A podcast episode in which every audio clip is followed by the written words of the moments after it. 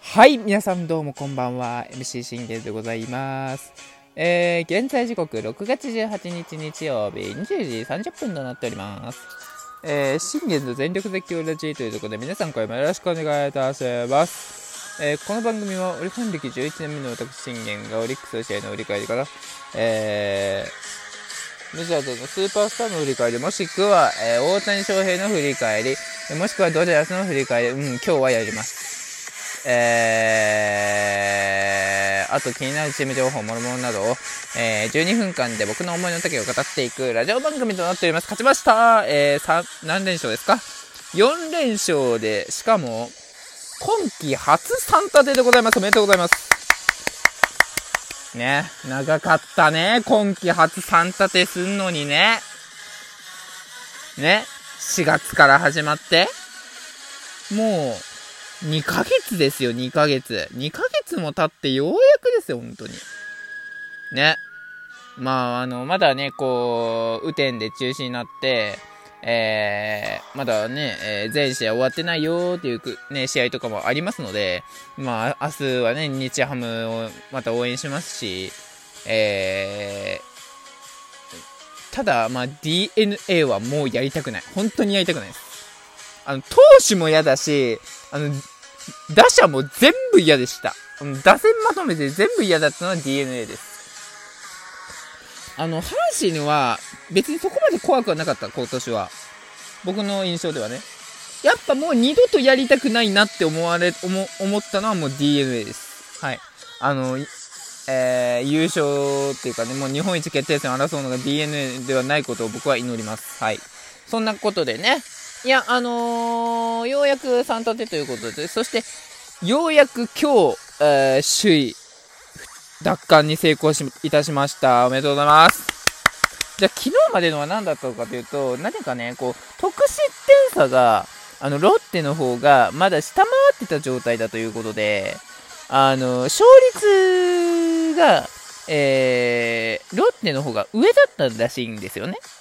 で、その影響、それで、えー、残念ながら、えー、マイナス0.5という、まあ、賃現象が起こったということで、起こったことらしいんですが、えー、結果的には2位のままだったと、えー、順位は変動なしというところでございました。しかし今日はロッテがまた負けましたので、えー、なんか佐々木朗希で負けて佐々木朗希大炎上だっていうね、あの話を僕は聞いたんですけど、気のせいですかね。はい、えー、まあまあまあ、そんなところでね、えー、竹浦の話はまあいいとして、いやー、ヤクルト相手に3立て、そしてヤクルト6連敗ですか。いや、もう、これはね、もう完全勝利と言っても過言ではないでしょう。まあ、宮城くんの状態が良かったかと言われますと、最初は本当にそこまで良くはなかったんですよ。ね、被安打、ね、こう、許してたし、被安打7許しましたかね、結局今日は彼。まあ、ただ、被安打11はあの許さなかったので、そこはまあ良かったです。ただ、やはり被安打6以内で収めてほしかったという僕の思いはあったし、どうしても3度目の完封を僕はしてほしかったっていうところなんですけど、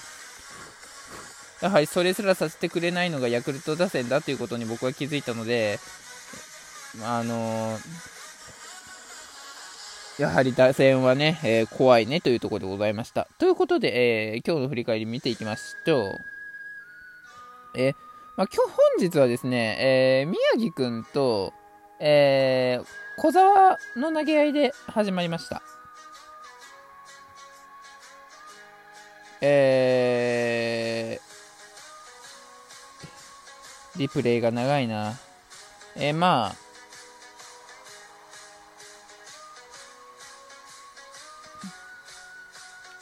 えー、初回、まあ、宮城君、えー、まず、えー、山田哲人にいきなりね、センターに運ばれて、えー、からの青木にもセンターに運ばれて、こうやってもういきなりノーアウト1、2塁というね、えー、ピンチを迎えまして、えー、もういきなり被安打2を、えー、初回から浴びたと。非常にテンポ、うん、悪いよねってこう思ってて、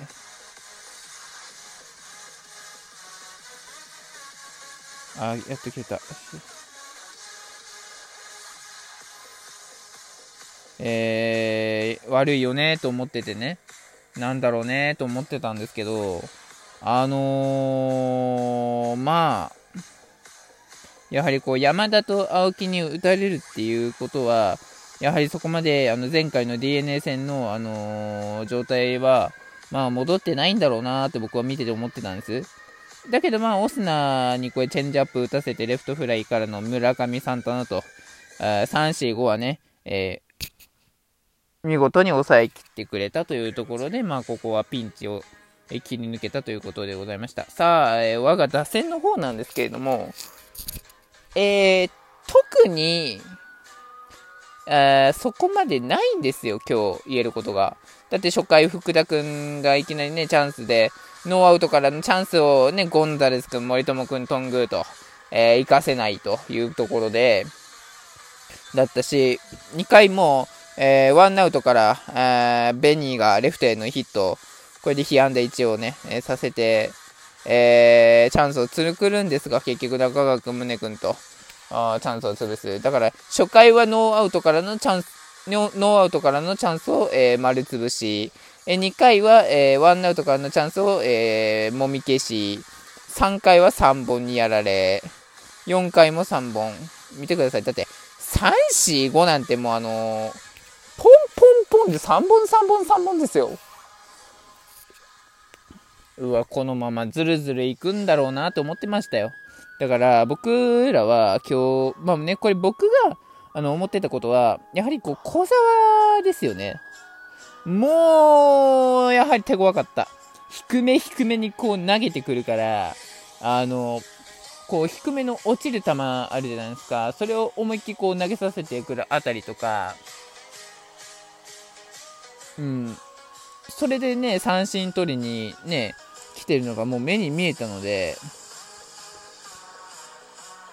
このフォークですね。それで三振取られて、スライダー低めにされて見逃し三振取られたりだとか、えー、スライダー捉えても今度はストレート、ね、見逃し三振全く反応できないかったりだとかね、やはりちょっと中川君の状態が僕は非常にね、あのあれ？中川君ちょっと大丈夫かなってこう思っちゃったんですよ。あれ本当に大丈夫かなって思っちゃって、うん。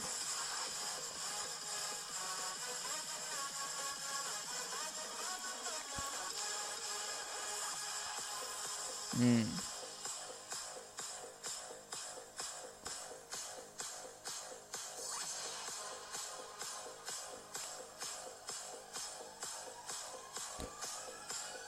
まあ、そういうことですね。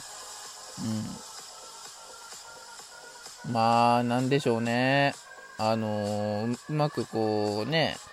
えー、ことがね、なかなか小沢からね、点を取ることができないと。打つことはできるんですけど、初回と2回はね、そこからのチャンスが全然進まないっていうことがあり、ね、うちのまあ宮城君に関して言うと2回からもちょっと危ない投球をね、ワンアウトを内山から取って、えー、これ中村長岡と繋がれて、えー、1、2塁のピンチにされて、送りバント決められて、2、3塁というかピンチ、そして、こ2回でしたよね、僕、一番ピンチになって、宮城君に、あーって言いそうになったの。これ山田テストに支給選ばれた時点で、あ、今日はもう終わりかって思いましたよ。正直ね。これ、ワンチャン、青木、満塁弾とか打たれたら、あの、痛いっていうのもあったし、もう長打でさえも許してはいけなかった。1点でさえも許してはいけなかったこの、あの、ビハインドの場面で、ここで、じゃあ宮城くんが、あのー、ね、えー森友君に求めた球は何だったのかと言いますと、さあ何で勝負するんだってなると、えー、ストレート攻めました。素晴らしい。それをショートゴロ。しかもこのストレートをね、こう、内角ギリギリのあたりを使ってたんですよ。だから、あのー、まあ、内角にはこう入っているんですけど、しっかりとこう球威を、えー、増して、えー、見事抑えることができたということで、はあ、ヒヤヒヤしたというところでしたね。で、3回にもね、村上にワンアウトからヒットを許すわとか、えー、なかなかこう3本で抑えられる時が、ね、4回と、まあ、4回からこう3本取って、あ安定してきたね、ようやく立ち直ってきたかなと思ったら、まあ、5回にね、また山田に内野安打を許すも、まあね、これ、青木がダブルプレーからの、併殺からのオスナを抑えるというところで、本当に6回までは、あのー、こちらも、えー、打線も小沢に苦しみましたし、本当宮城君も、えー、今日は6回までかなって思ってたので、まあ、6回、まあ、無失点ではあったんですけども、被安打7、えー、支給がですね、結構これ多いんですよ。多分、1、